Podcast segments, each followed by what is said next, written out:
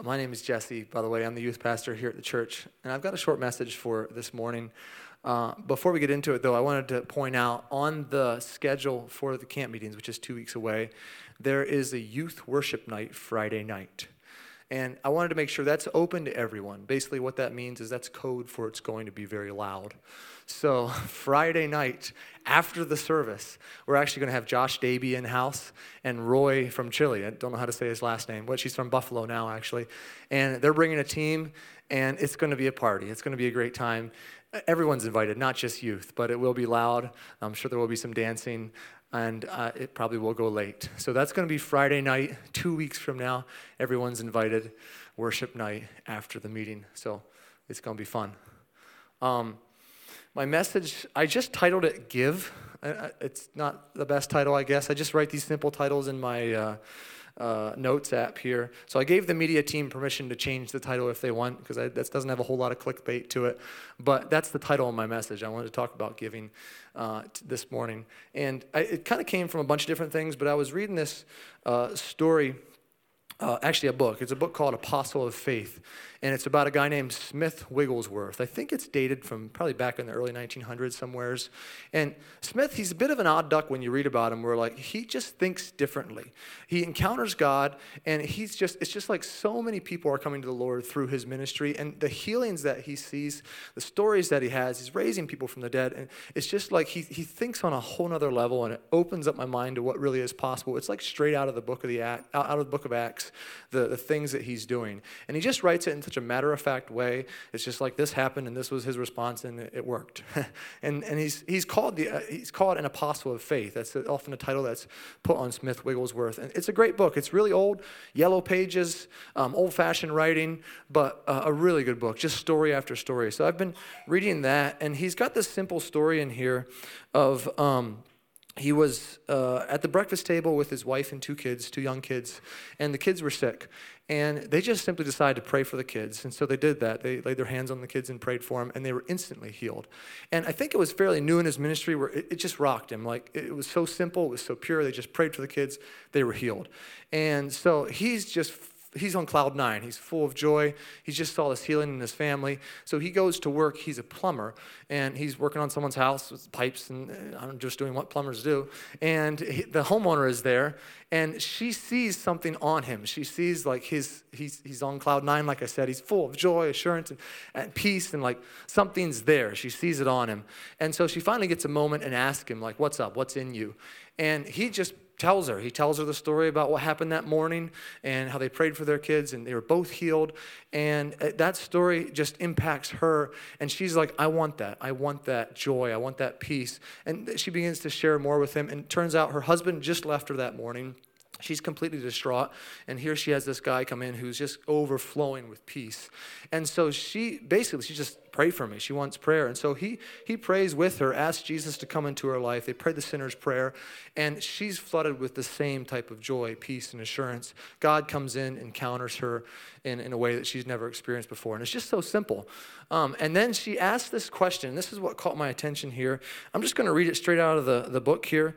Uh, the writing is kind of old fashioned, I guess, but just wanted to read what she says here because the question and the answer is just what I honed in on. Um, it says here in the book, it says, she was filled with the joy of the assurance that all her sins were washed away. And she said, How can I keep this? So right away she's asking him, like she's worried this is gonna leave, this this feeling. She's like, How can I keep this? How can I keep this peace, this assurance? And I think about like what would my answer be? And it's just I don't think my answer would have been as simple as his, to be honest. He just gives her this very simple answer. And it's funny how he words it. He says, I asked, Do you have an at home day when the ladies come to visit you? I'm not quite sure what that is, but it must have been that day and age. Every lady had an at home day when they would all visit each other. So he asked her that, and she answered, I have one next Thursday. And it says, I said to her, Tell all the ladies how the Lord has saved you and ask if you can pray with them. Isn't that so simple? It's just like give it away. Give away what you've been given. That's how you keep it. I feel like I would have probably said something like, you know, have devotions every morning and, and, and, have conversations with God, which is all a good thing.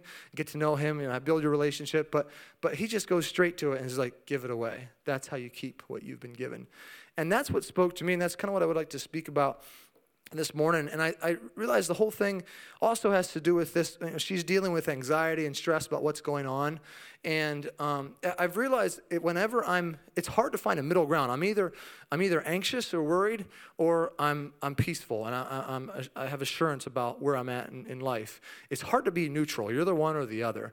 And Jesus talks about it in Matthew six, where he talks about he he says, "Do not worry," and he says it several times. Do not worry. That word worry has to do with anxiety, and don't be anxious.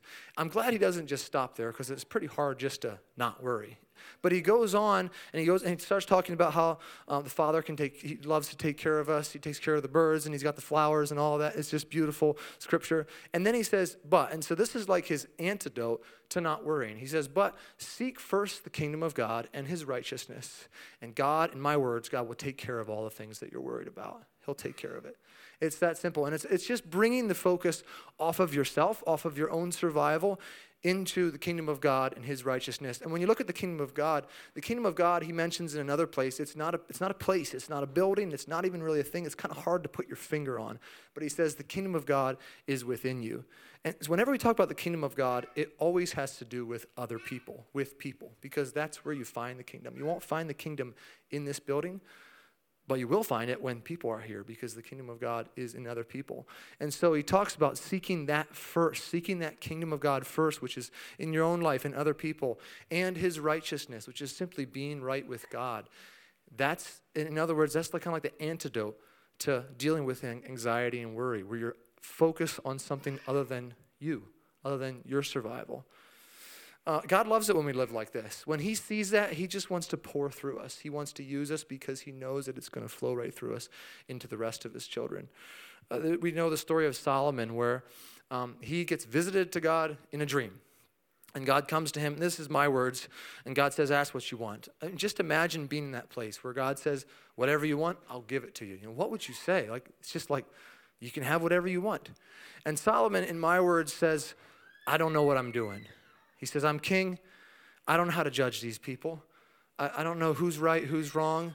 And he says, Give me an understanding heart so that I can judge accurately so that I can figure out who's good, who's bad, who's right, who's wrong.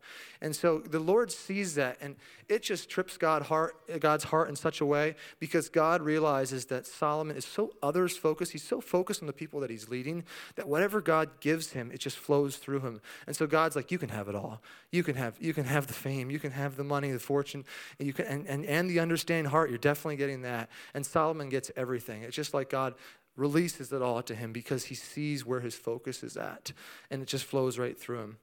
There was a, a back in the spring of um, 2020 or kind of early summer time frame i can't quite remember when it was but it was right in that time frame where we were kind of applying for whether you were an essential business and all that and you weren't sure if you were going to be open Remember that in those days? and you had to like figure out what made your business essential and, and go that way and try and apply. And we were in that, that phase. And I think we just got accepted as an essential business, so we were open, but nobody knew the future. You know, it turns out it was one of our busiest years ever, but we didn't know that. Looking up right there, it was like we didn't know what the next several months were going to hold. And so everyone's just kind of hunkered down. There's a business owner who actually goes to this church, walks into our store, and gives me $500 and just basically said, This is yours. This is yours. This is like a credit for my employees to spend at your store. And it was right in that time when like nobody was doing this. It was like his own stimulus check. Come to find out, I wasn't the only business he gave money to. There was several other businesses, multiple businesses he just handed money to. Said this is like a stim. Uh, it's my words. It's like a stimulus check. And I was just blown away. And I was like, God, I know you're going to bless that person. I know you're going to like. It's not like why didn't I think of that? Like I'm missing out on the blessing of God because I just knew God was going to see that and be like he is going to pour so many blessings into that business owner because he's doing something so opposite of what the rest of us are doing. You know, I'm, I'm just trying to survive. I'm just trying to like hold on for the next several months to see what is happening. And this guy's just giving me money. And it was just amazing. And I feel like God sees that and he, he wants to pour his blessing onto them because he knows that they will be a blessing. It's, it just attracts that uh, from God. Uh, it's all things that we know. I feel like this is nothing new that I'm sharing. But actually building that into your life to where you're ready when the moment comes is, is something totally different. Like building, it's a discipline you can actually build into your life. This whole thing of giving, whether it's money, time, resources, it's a discipline that I want to build. Um, in Second Corinthians, I'm going to turn to it. chapter 9, I think it's Paul writing, he talks about this whole thing of giving and being a cheerful giver. We've probably all heard that phrase, for God loves a cheerful giver. Basically, he talks about how to become a cheerful giver. You can't just force yourself to be a cheerful giver. God will know when, your when your smile is fake. He, he knows. And so you can't just be like, I'm cheerful and you know, drop the money in the pot or give some other way you, you gotta uh, so come back and i feel like paul here gives the answer on how to become a cheerful giver and it's pretty simple. He talks about it in 5 6 and 7 of 2 corinthians chapter 9 he says therefore i thought it necessary to exhort the brethren to go ahead of you to go to you ahead of time and prepare your generous gift beforehand which you had previously promised that it may be ready as a matter of generosity and not as a grudging obligation but this I say he who sows sparingly will also reap sparingly, and he who sows bountifully will also reap bountifully. So let each one give as he purposes in his heart, not grudgingly or of necessity, for God loves a cheerful giver. The way I see it, Paul's like, I'm getting you ready. I want to get you ready to give this gift so that when the time comes, you're going to be ready to give this gift. And it's just so simple. It's, it's kind of like, if I decide at the beginning of the month if I'm giving money, if I decide I'm going to give this amount at the beginning of the month, but I don't know where I'm going to give that, when that moment comes sometime during the month, I can give it so freely because it's already given. I, have given it already. I mean, it doesn't matter what the scenario is, I can just give it. And it's a key, I think, to becoming that cheerful giver. And you can do this in your life in so many different ways where you can actually, you're allowed to decide beforehand.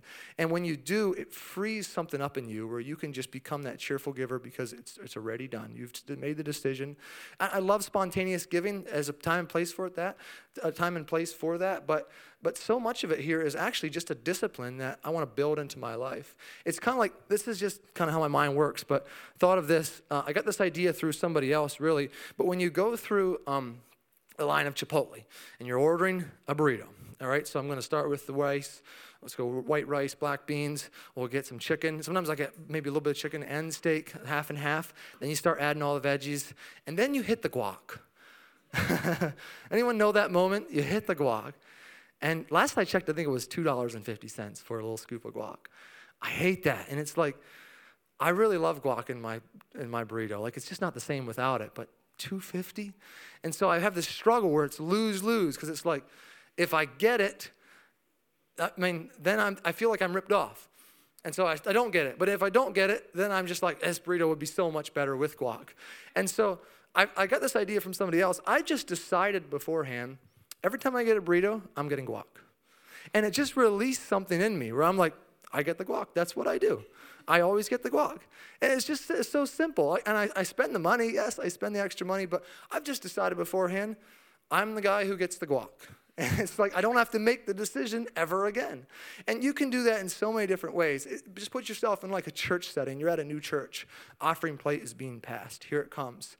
And what are you going to do? And I'm, I'm in this lose lose scenario again where I open up my wallet, all that's there is a $20 bill. It's like, oh, why didn't I have a couple ones or a five? You know, a 20, that's all I got. And it's like, what am I going to do? If I give, I was really hoping to use that 20 on something else. And so I, I could hold back. I don't even know who these people are. Uh, but if I don't give them, I'm going to feel cheap. And so it's like, which way do you go? You know, you can make a decision beforehand. And I, I haven't made this, but I think I should. I should just make the decision beforehand. When the offering plate's coming, I'm giving. And it just releases something that, like, I've already decided it. I can give that 20 no problem because I've already decided. I can get that any other day. I'll make it back. And there's just so many different things you can do with that. When, when we have camp meetings up here in two weeks, you can decide every time I'm getting prayed for, if I'm up here in ultra time and ministry time, every time I'm getting prayed for, I'm praying for somebody. You just give it right back. It's a decision you can make.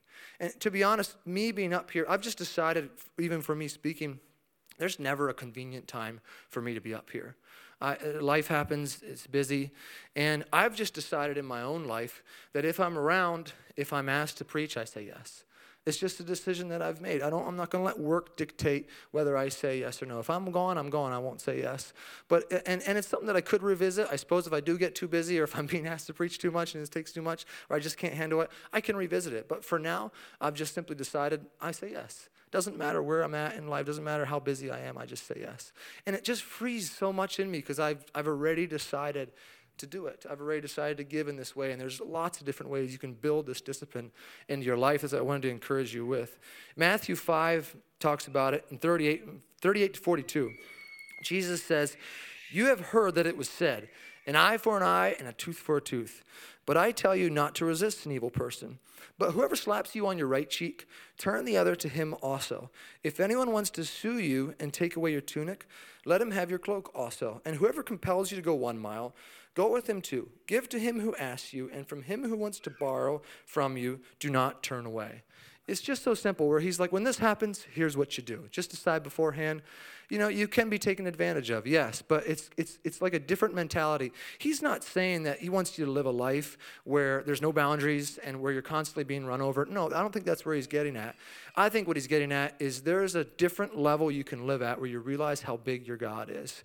And you realize that he truly is an abundant God who wants to give to you. And if you are ripped off, if you are taken advantage of, you can just release it. You can say, That's all right. I've already decided. I know that's going to happen. I've got a lot of life ahead of me. There will be times when I'm taken advantage of, and I'm just going to be all right with it. It's okay. And it's just a whole different mentality that, like I said, is very freeing. He's like, if somebody wants you to walk one mile, double it. Go with them too. It doesn't matter. And it's just like, it's a different mindset. It's raising up to a different level.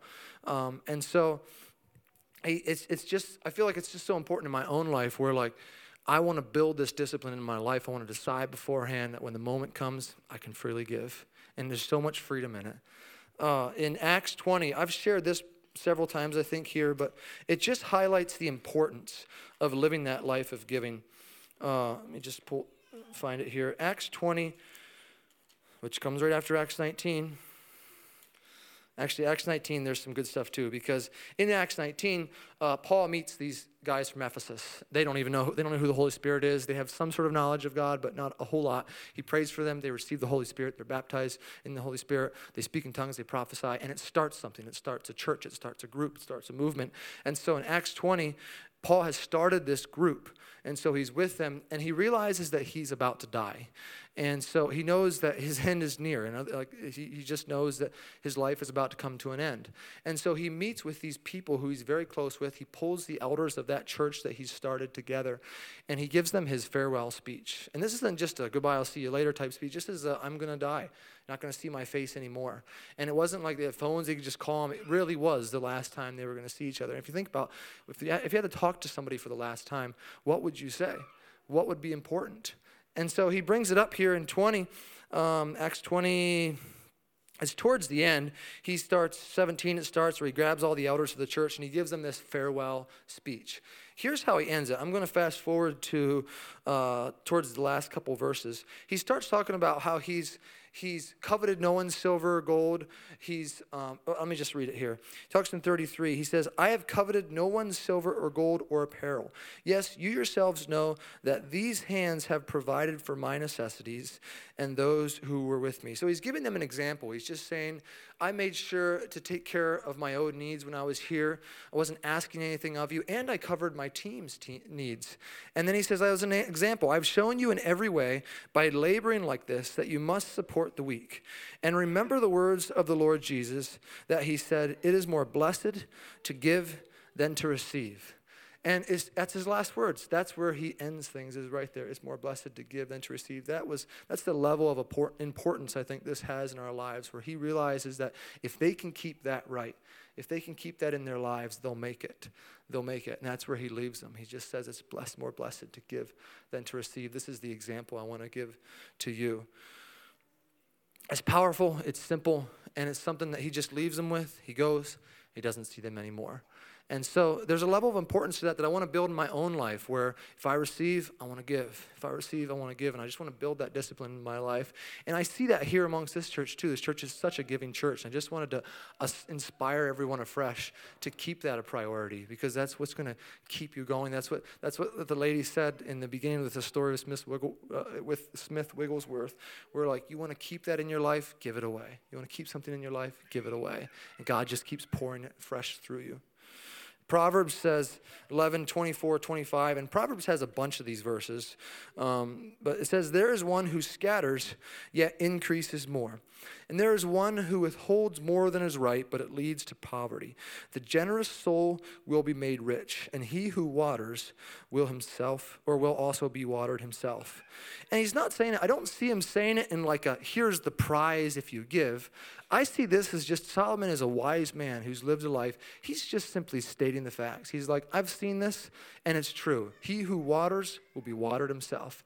And it's just the way it is. It's like a law, it's like something that just happens that if you sow, you will reap. And he's just simply stating it's such a, it's, it's such a simple um, saying, but it's so true. He who waters will himself be watered. And there's one who scatters, he just gives away, and yet it continues to increase. It continues to increase. Why don't we stand? We're going to end a little bit early. We got a little like 10 minutes early here. And I just want to take some time and pray for the group right here. And let's ask God, I want to invite Him to give us opportunities to give. That's kind of a scary prayer, and I don't know what that means like for, what that means for everybody here. But I just want to um, encourage you to open your heart to that. Let God give you opportunities to give. And he's not giving, Paul says in another verse, another scripture here, he says, um, I'm not seeking your gift but I'm seeking the fruit that abounds to your account when you give. And so something happens when you give where I don't really, I don't think God necessarily cares about your gift. He's not looking for that. He has everything. But He knows that when you do give, there's fruit that's coming into your life. And He, he pours through you. It's like, it's, it's, He wants to bless you so that you can be a blessing. And there's a way we can approach this whole thing where I'm like, God, bless me. And I'm not saying that in a selfish way or an arrogant way. I'm just saying that bless me so that I can be a blessing. Flow through me. And I want to just invite that over everyone here and ask God to give us opportunities to be a blessing. So let's pray. Jesus, thank you so much for this church. There's such giving people. I know they are. There's, there's so many people here who just give and give. And God, I pray that that would continue and that would increase, Lord, that you would continue to give us opportunities in our town, in our community, in our church, Lord whether it's giving money, giving time, giving resources, giving of ourselves through, through knowledge that we have or, or experience that we have, Lord, I pray for opportunities here for everyone to be able to give. As stretching as, as scary as that looks like, Lord, I pray there be opportunities. And God, I also pray that there be disciplines, that you would teach every single one of us what it looks like to build a discipline of giving to where it happens. We've just built it into our lives to where we don't have to think about it, and it happens and it flows through us us in such a natural, natural way. Build that into my life, Lord. Build that into everyone here, Lord, that we could learn what it looks like even more and more to be a giving person and, and to see your blessings, to see what you have flow through us into the lives of other people. Stretch us in the right way, grow us in the right way, Lord. Walk before us and behind us. We just invite you, just like David said in Psalms, he's like, God, I, I want you to look at me, to check me for, for any flaws, anything like that, Lord, I invite you into my life. And God, then I invite you to work with me, to grow me. Lord, bless us so that we can be a blessing, flow through us, so that we're a river, not a lake. Lord, bring the right people into our, our lives, people that, that we can impact in the right way, people where we can bring your kingdom to. We bless you, Lord. Amen. Amen.